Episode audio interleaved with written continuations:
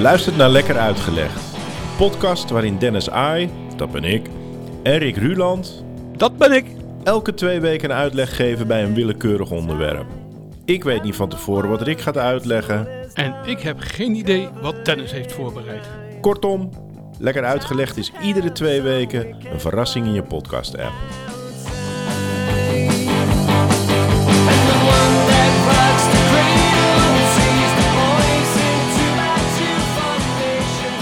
Dennis, dit is winter. We hebben de feestdagen en die achter de rug inmiddels. Ja, we hebben het in jouw podcast gehad over konijnen. Die is over wild. Ja, dat was nog een feestmaal, een kerstmaal. Dat kon nog net. Ja. Nou ja, vandaag iets aansluitends, zou ik willen zeggen. Mm-hmm. En ik wil daarbij ook door de tijd springen naar verschillende periodes in de menselijke geschiedenis. Met de teletijdmachine. Jazeker. Heen en weer. Of met die van Back to the Future. Die. Met de auto. Ja. Is dat niet jouw favoriete film? Dat is inderdaad mijn favoriete. Zeker mijn favoriete trilogie. En dan helemaal mijn favoriete science fiction tijdreisfilm. Maar zoveel trilogieën met tijdreizen zijn er niet. Nee. Ik kan ze op 1 vinger tellen. Maar goed.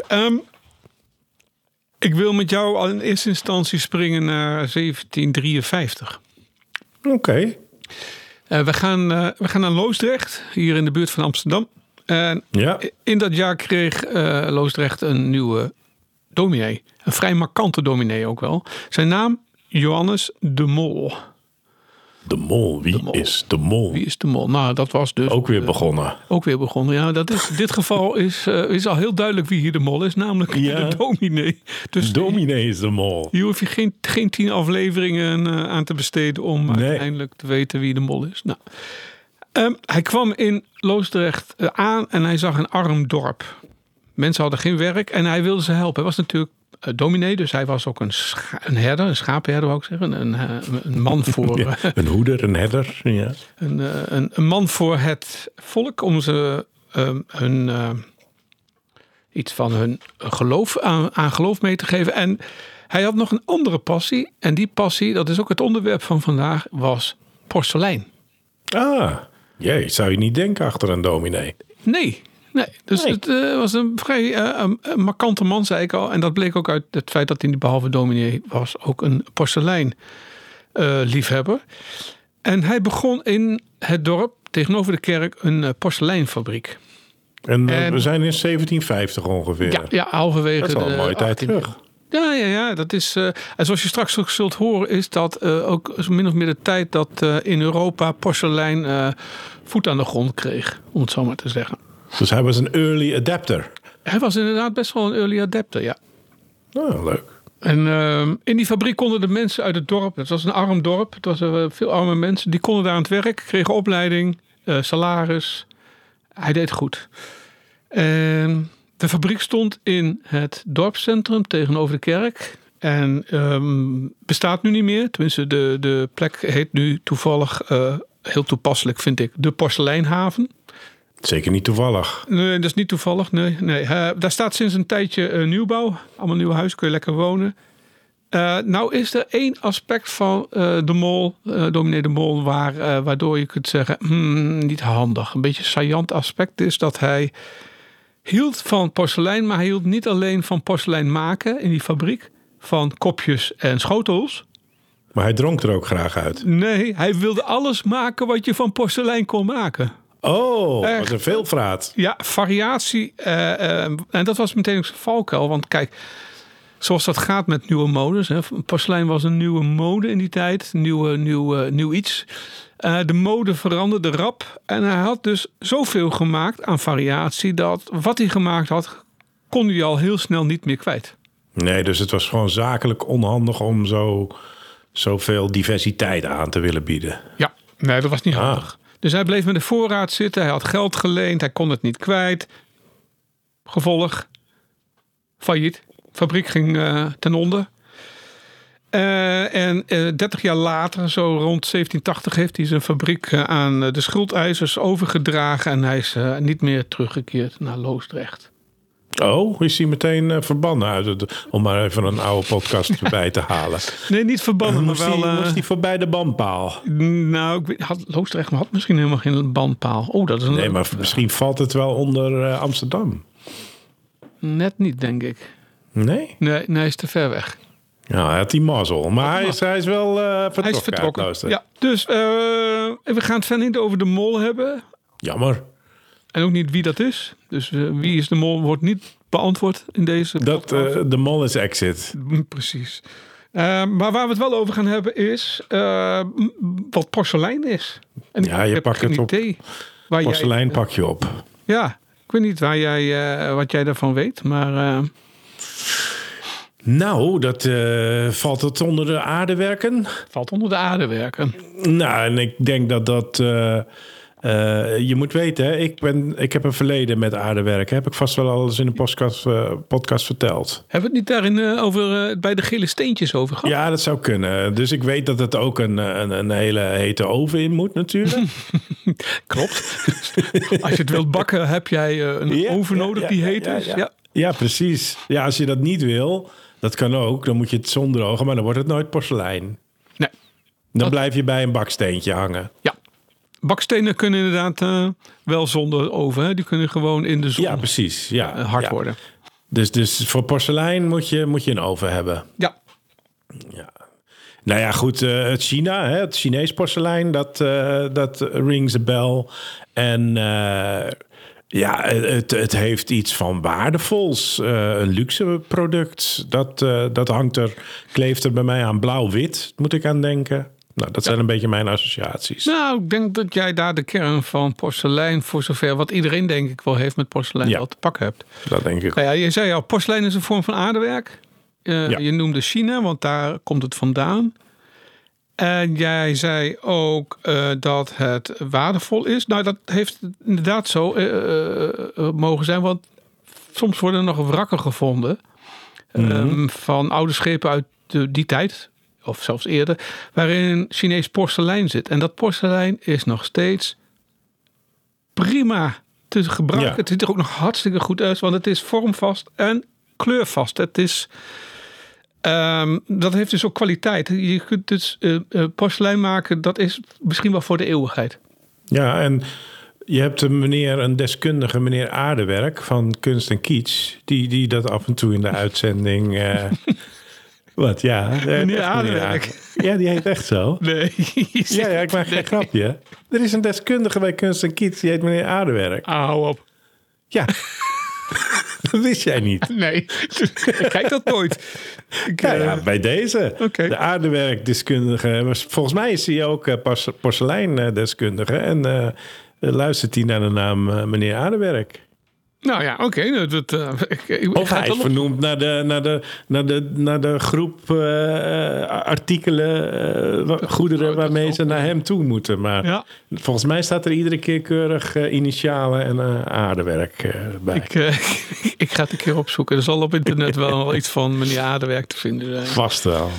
Verder... Maar daarin is het ook vaak erg kostbaar. Hè? Want dan doen ze altijd de schatting van wat iets waard is. En als je goed Chinees porselein meebrengt... dan maak je een aardige kans om in de uitzending te komen met een kostbaar stuk.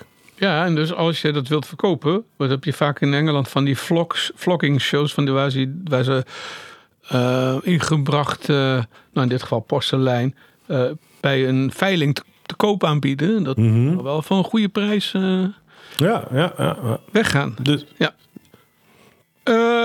Jij zei al in de oven. Ja, het moet bij een hoge temperatuur worden gebakken. We gaan straks nog wat over dat hele productieproces vertellen. En het kan, als het eenmaal porselein is, kan het ook hele hoge temperaturen verdragen. Dus je kunt het ook goed gebruiken als schalen voor in een oven om eten te bereiden. Sowieso een porselein is sowieso iets wat je associeert met, denk ik. Ja, even afgezien van fase, toch wel waar je eten op... Ja, servies goed. Servies goed, inderdaad. Ja. Dus ik kan zo'n 17e eeuws Chinees porselein... kan ik gewoon Hier in de magnetron eigenlijk, of in de oven zetten. Ja? Oh, oké. Als je het hebt. Nee, ik heb het niet. Maar. Je hebt het niet, maar als je zei ook als, ja. Ja. Nou, goed. Nou, even kort over de geschiedenis. Ik zei al, we springen door de tijd. Ik was net in 1750. Porselein wordt al heel lang gemaakt. Het is, zoals je ook al terecht zei, China is min of meer de bakermat van het porselein. En het eerste porselein is al toch wel 3500 jaar geleden gemaakt. Of tenminste, daar is men mee begonnen. Toen was het nog geen porselein overigens, hoor. Toen was het eerder een soort voorporselein, een proto-porselein. En is dat omdat ze nog niet helemaal de extreem hoge temperatuur konden bereiken? Of heeft het daar niet mee te maken? Ja, ook. Het had vooral mee te maken dat ze nog niet... Kijk, achteraf... Kijk een koe in de kont. Als je achteraf gaat kijken, dan snap je waarom porselein zo is als het is en hoe je het moet maken. Maar op het moment dat je het nog niet hebt, moet je het nog leren. En nog ontwikkeld, ja. En tijdens die een van die eerdere dynastieën in China, de Shang-dynastie, daar had men nou wel een idee wat men moest gebruiken aan middelen, maar nog niet volledig wat erin moest. En ook nog niet hoe je moest het bakken, het hele bakproces van het aardewerk. Dat heeft een paar eeuwen geduurd voordat men daar een beetje zicht op kreeg. Na het eerste millennium kwam meer een zicht op van hoe je porselein maakt. En dat kennen we eigenlijk ook. Want ik wil verder niet al die dynastieën genoemen vanuit China. Maar jij kent er wel één. En daar zijn de fasen ook naar genoemd. Ja, de Ming-dynastie. Ja, de Ming-dynastie. En dat is de tijd. Dat is zo 14e tot en met de 17e eeuw. Even grofweg. Daar werd het porselein steeds verfijnder. En men wist steeds beter hoe moeten we nou deze vorm van aardewerk maken. Iemand die we meestal wel kennen, tenminste de meeste mensen kennen de naam, Marco Polo, reiziger, die heeft ook ontdekkingsreiziger, ja, die heeft meegenomen uit China enkele voorbeelden van porselein. En vanaf ongeveer de 15e eeuw, begon de Chinezen ook porselein te exporteren. Dus toen kwam het ook naar Europa met name. En kregen wij te zien wat de Chinezen zoal konden met porselein. In die tijd, Ming-dynastie, was het centrum van het porselein was... en ik zal het maar even kijken of ik het goed kan zeggen... maar volgens mij zeg je Jingdezhen, de stad. Ja, dan moet je mij niet aankijken. Want, ik kan jou niet corrigeren of zeggen van... nou, goed gedaan. Dat is precies zoals je het hoort te zeggen. Ik heb geen idee. Nee. Het is de productie van porselein in die tijd. Overigens nog steeds. Het is nog steeds een centrum van porseleinproductie. Dat was toen al zo. Dat is nog steeds zo. Oké. En even leuk, by the way'tje. De stad in China is... partnerstad van Delft. Hey, onze Delft. Ook niet onbekend met aardewerk. Ook niet onbekend met aardewerk, inderdaad. Nee. Delftsblauw. Delftsblauw, inderdaad. We hebben zelf... Is dat hetzelfde blauw als de porselein die we uit China willen zien, dat blauw? Ja. Of het dezelfde kleur is. Er zal niet ver vanaf zitten. Wij maken geen porselein, hoor, voor alle duidelijkheid, in Delft. Nee, dat is aardewerk. Dat is niet zo... heet geglazuurd als porselein. Nee, dus Delft maakt wel China, om het zo maar te zeggen. Het Engelse woord voor aardewerk. Maar Delft wordt, voor zover ik weet... misschien wel voor de universiteiten worden wel misschien dingen gemaakt van porselein. Maar in het algemeen is Delftsblauw, het aardewerk, geen porselein. Nou, je zegt al porselein, maar hoe... Mijn vraag is dan ook, jij hebt enig idee hoe het gemaakt wordt? Nou, jij zei al, oven heb je nodig? Ja, maar ik heb geen idee bij welke temperaturen of zo. Of wat de ingrediënten dienen te zijn. Daar heb ik geen kijk op. Nee, nou dat ga ik je dan maar eens even vertellen. Want ik vond het wel fascinerend dat het niet een soort van... Ik maak wat klei, ik maak een vormpje, een asbak. Ik gooi het in de oven, klaar. Nee. Zo werkt het niet. Nee. Porselein wordt gemaakt van witte klei. Die klei wordt ook wel kaolien genoemd. Oké. Okay. Kaolien. En die klei, daar wordt alles aan gedaan om die zo zuiver mogelijk te krijgen. Dus net zoals klei voor bakstenen organisch van oorsprong is. Dus er zit plantenresten, dierenresten, er zitten van alles biologisch spul in. Die moet eruit. En het wordt fijn gemaakt. Nog fijner dan het al is. Het is al vrij fijn. Het is al een fijne vorm van klei, maar nog fijner gemaakt. En, hebben ze dan... ken je dat grapje? Ik moet al lachen. Hoeveel is 3 keer 7? Hoeveel is 3 keer 7? Ja. Als ik 21 zeg, is het fout. Fijn zand. Sorry, jongen. 4 keer 7. Nog fijner. Ja, nog fijner. Maar dan zou je nu ook kunnen zeggen... Porselein, of niet? Kaolien. Ja, we komen er wel. Jawel. Nou, alle gekheid op de stokje. 4 keer 7 ja. Porselein. Precies. En omdat veel klei heel vet is... jij hebt daar misschien wat meer verstand van dan ik. Nou, vette klei, dat ken ik wel. Daar heb ik wel mee gewerkt, ja. Als basis voor... Voor potten, voor grote potten. Voor in de tuin, van echt meters hoog, 1,5 meter hoog. Grote plakken. Om iets in te doen, laat zand en dan...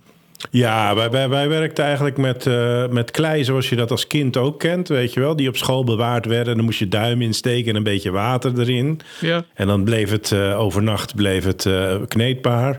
Ja. Nou, dat soort klei hebben wij in de pottenbakkerij gebruikt. En dan hadden we eigenlijk maar een paar hulpmiddelen. Dat was een soort lopende band waarin je kon persen. Dus je kon zeg maar klei door een wringer halen. Hè? Zo, je kent het misschien wel van vroeger om het wasgoed, het water eruit te wringen. Ja. Mm-hmm. Nou, daar werd dan het klei, zeg maar het grove klei, doorheen gehaald een aantal keren, waardoor je een plakkaat krijgt. Uit dat plakkaat snij je eigenlijk onderdelen. En naast je op de grond staat een grote mal. Ik maakte dan voornamelijk grote aardewerkpotten met behulp van een mal. En dan sla je eigenlijk die lappen, echt die schorten aan klei, zeg maar. Die sla je in de mal, van binnenuit tegen de wand aan. Vervolgens werk je het af, wat je echt nog met de hand afwerkt. Behalve dan wat buiten de mal is, dat is de rand, de rand van de pot. Dus dat verdiende wel enige vakmanschap. En vervolgens de naden wegwerken, wegzetten, totdat die leer hard werd. Dat wil zeggen dat die zo droog is. Dan moest die 1 of 2 dagen op een zoldertje staan. En dan werd die zeg maar een soort leer hard, waardoor je de mal kon verwijderen en die zelfstandig kon staan. En dan op dat moment ging je hem zeg maar verfijnd afwerken. De naden onzichtbaar maken, wegwerken en eventueel opvullen waar nodig. En dan werd die vervolgens naar de oven gereden. En daar stond dan weer iemand die apart de oven bediende.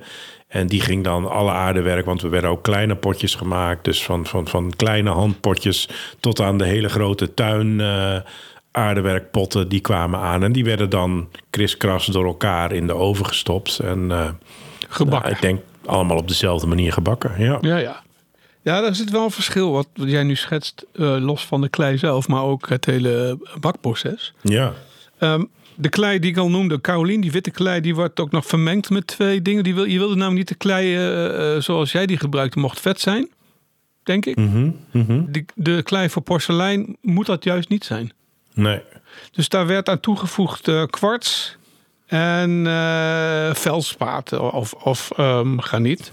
Om de substantie minder vet te maken en bij verhitting glasachtiger te maken. Hè? Want kwarts en veldspaat hebben ook al een glasachtige kwaliteit. Dus die mengde je er doorheen in de verhouding van 2 witte klei en dan 1 van de beide andere. Dus kwarts en veldspaat. En dat werd vervolgens flink geperst, want je wilde wel zoveel mogelijk vocht eruit hebben. Dat zit altijd in klei, maar dat wil je zoveel mogelijk eruit hebben. En dan ga je vervolgens een voorwerp maken. Dat kan een schotel zijn, een bord, een maas, een vaas, noem maar op. En daarna moet het dus worden gebakken. Ja. Want zolang die nog vochtigachtig is, dan heb je de kans dat het in elkaar zakt. En je kunt er ook nog niks mee, want ja, dan is het nog maar alleen maar een beetje hard geworden klei. Ja. En hard geworden klei voor een baksteen is prima, maar om uit te eten of in de oven te gebruiken niet. Dus wat gebeurt er? We gaan 2 keer bakken. 1 keer op 900 graden. Daar komt een aardewerkvorm uit die we biscuit noemen. Misschien ken je die term ook wel uit de bakkerij. Ja. Uit de pottenbakkerij. Ja. En die is vooral bedoeld om te zorgen dat de stoffen die vluchtig zijn, zoals nog restanten water of wat dan ook, eruit krijgen uit de koken als het ware.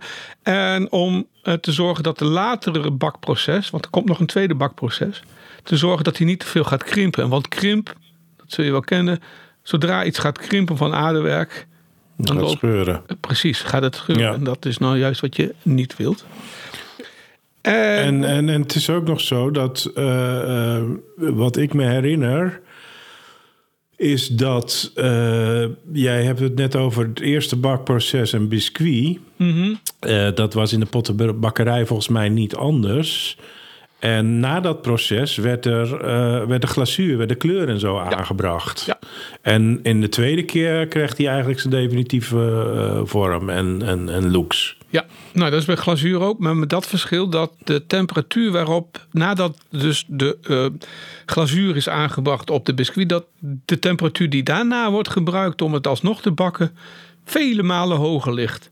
Ja. En dat is denk ik ook waarom het lang geduurd heeft dat men doorhad van we moeten het zo hoog bakken dat alle stoffen in de klei, in het kleimengsel met kwarts en veldspaat en alles wat erop verder nog in zit, zodanig hoog is dat het gaat smelten. Want dat is wat er eigenlijk gebeurt. Er ontstaat een nieuw. Ja, dan ontstaat porselein. Dus het wordt bij 1400 graden moet het worden gebakken. En dat is tamelijk hoog. De meeste ovens voor aardewerk kunnen die temperatuur niet halen. Is ook niet nodig, want... Nee. Dus wat ontstaat is dat het kleiachtige mengsel meer glasachtig wordt dan nog baksteenigachtig. Ja. En dat is ook meteen de reden waarom, als je porselein bekijkt, is dat het een beetje doorzichtig is. Een beetje, het laat licht door.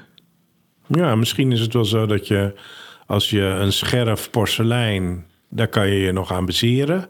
Maar aan een scherf aardewerk, daar ga je je vinger niet zo heel snel aan openhouden. Ik denk, dat zou wel eens kunnen, ja.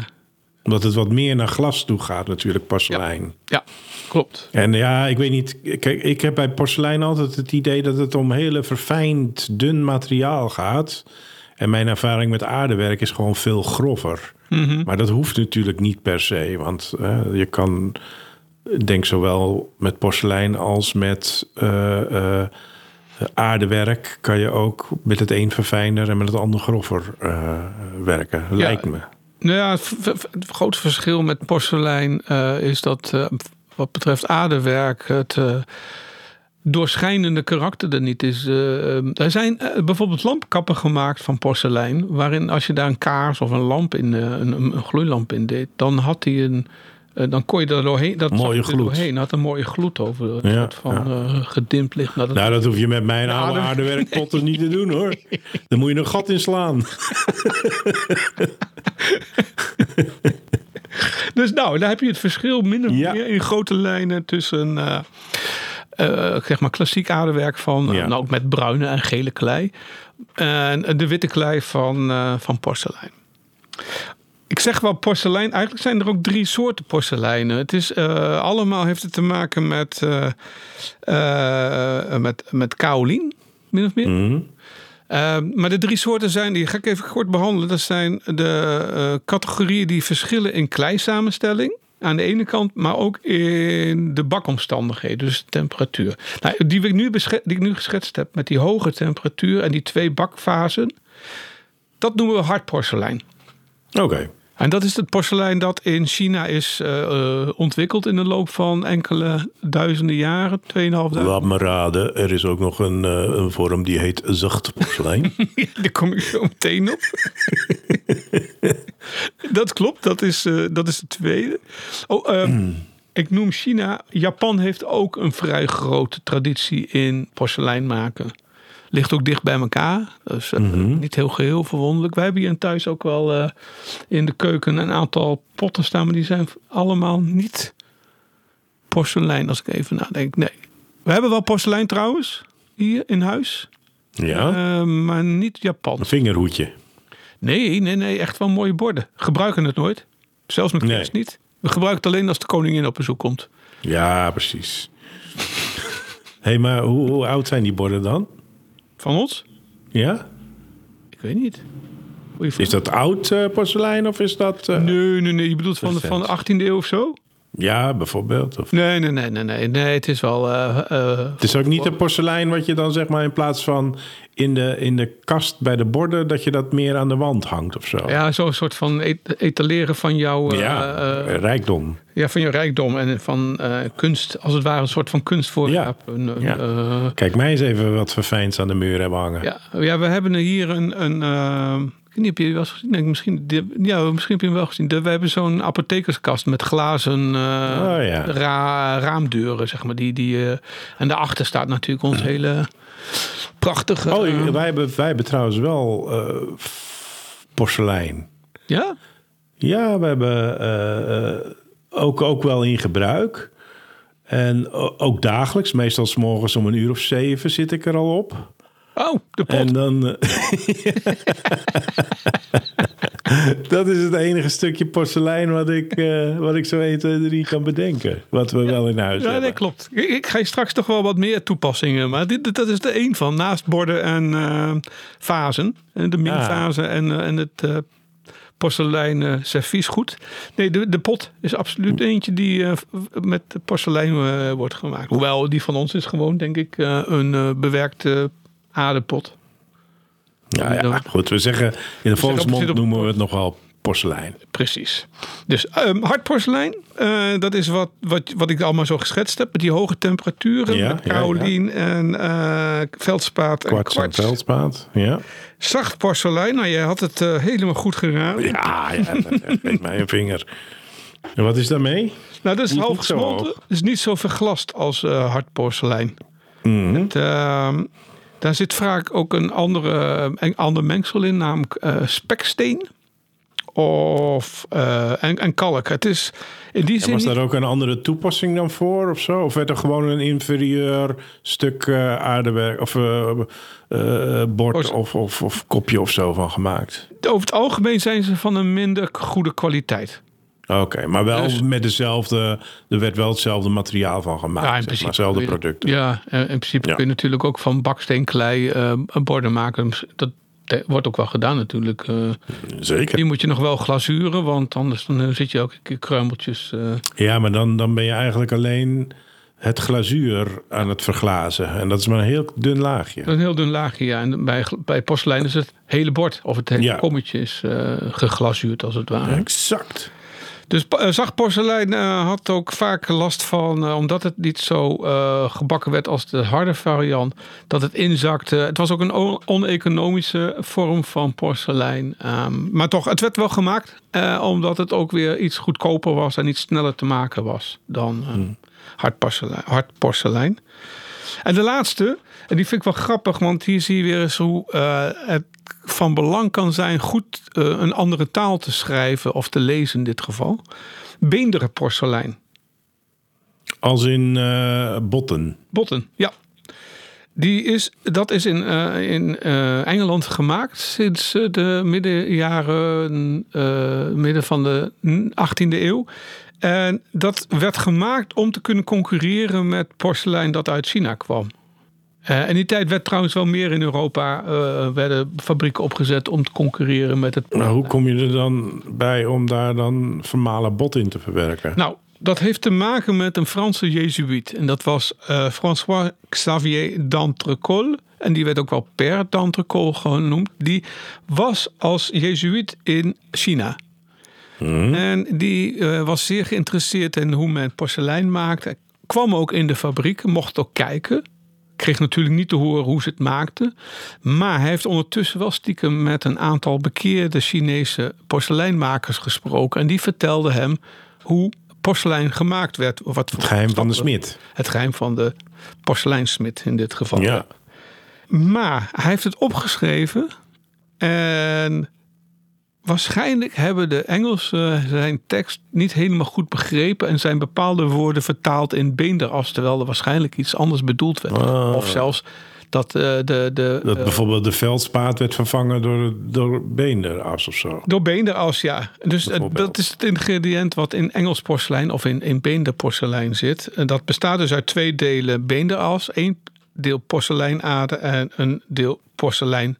Steen. Tegenwoordig wordt daar ook wel veldspaat voor gebruikt. Dus dat is de derde vorm. Overigens een vorm die ook in China tegenwoordig wordt gemaakt. Hoor. Dus het is niet zo heel gek om zoiets te doen. Ze waren nog niet helemaal van het padje met die, nee.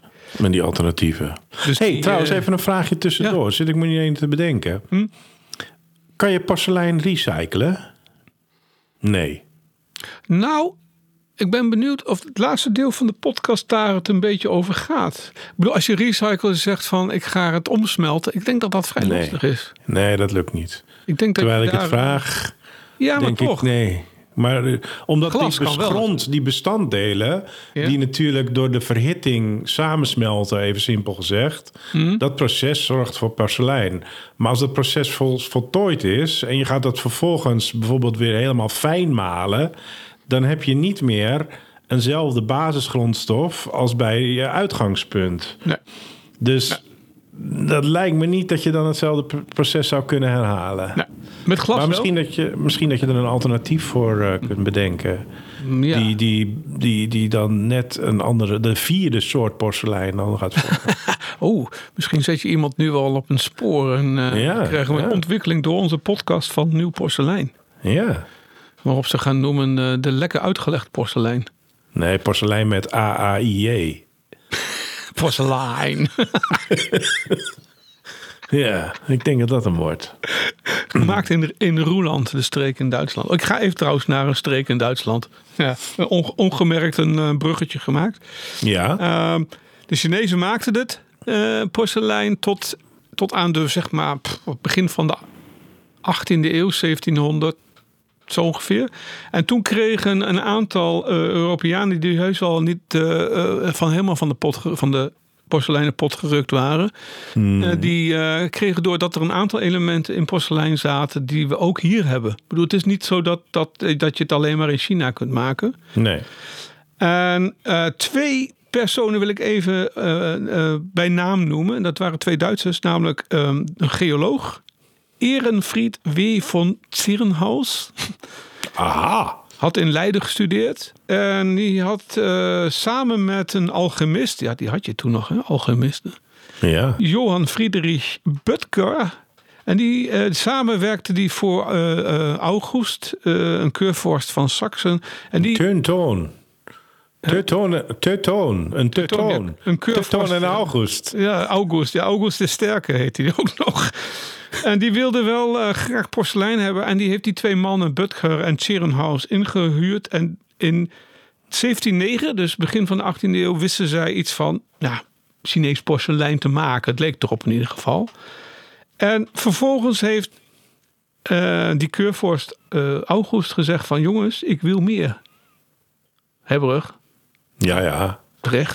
Net als de Mol eigenlijk, hè? Eigenlijk de Mol, ja, precies. Die wilde ook alles maken. Ja, dat was maar 40 jaar later, hè, dat de Mol. Dus we zitten nu dus in de tijd waarin Europees porselein op de markt komt. Nou, en die porselein, ik weet niet of jou het wat zegt, maar mij wel. Meissen porselein. Nee, zeg maar niks. Dat is porselein dat in een stadje, Meissen, in de buurt van Dresden werd gemaakt. En dat geldt als zo'n beetje de oudste, kan ik wel zeggen, porseleinfabriek van Europa. Ja. Er zijn er wel meer plekken. In Duitsland is wel een porseleinland.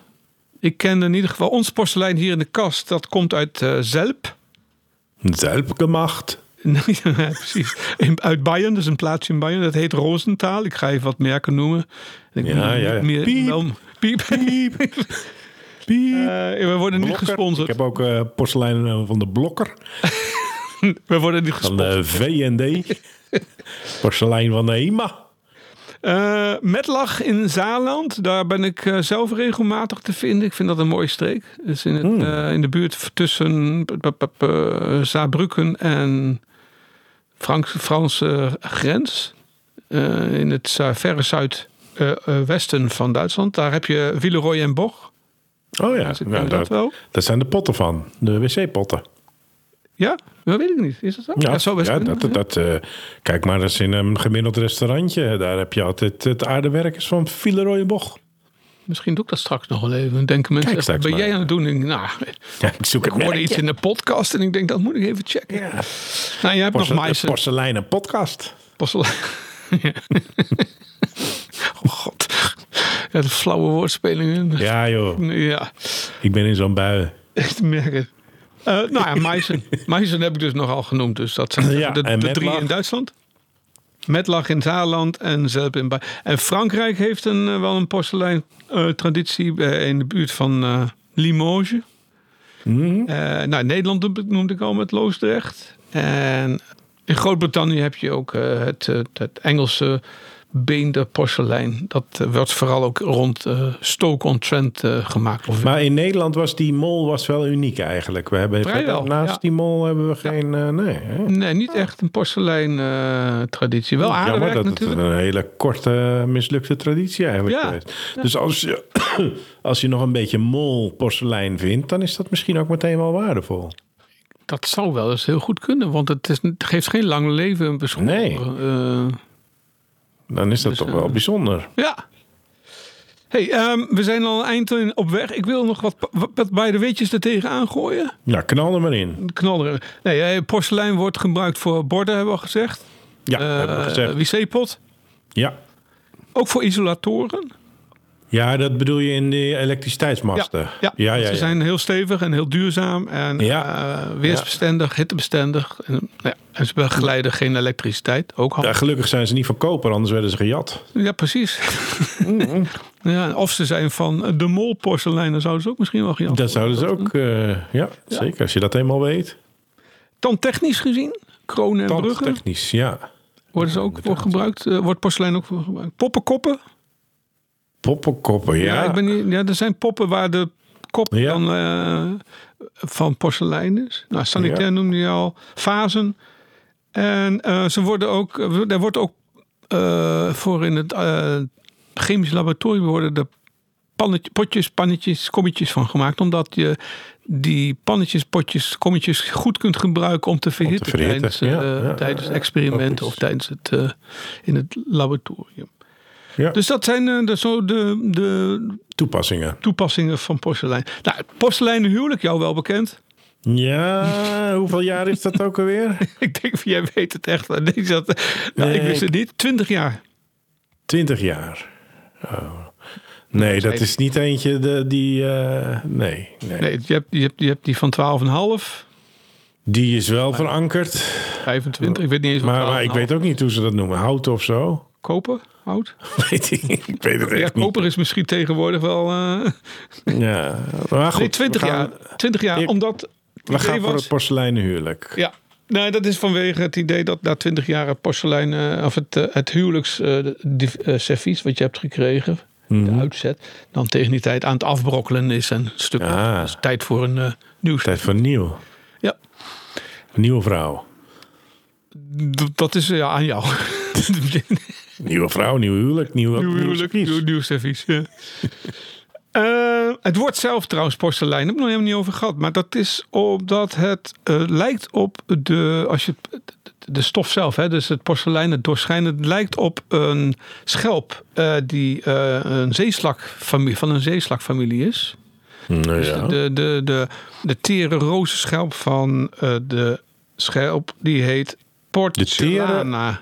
De tere rozenschelp? Ja, de schelp waar we het over hebben, die heeft een kleur die, als je ernaar kijkt, een beetje rozig, glazig eruit ziet. Zeg maar, doorschijnend. Porselein, een beetje doorschijnend. En ja. Het woord voor die zeeslak is porcellana in het Italiaans. Okay. Ja, je hoort het al, porselein, porcellana. Dus de Italianen die zijn dan een beetje de naamgever geweest voor... Of is het in het Portugees ook zoiets? Ik weet niet, misschien in het Frans. Marco Polo is een Portugees natuurlijk. Marco Porcellano heette die eigenlijk ook. Hebben we afgekort, want dat was zo ingewikkeld. Ja, het was te lang, dus Marco Polo. Ja. Nou ja, we gebruiken het woord bijna niet, maar de porseleinkast. Als olifant in. Ja, precies. Jij noemde de olifant al eerder. Maar... In de kamer.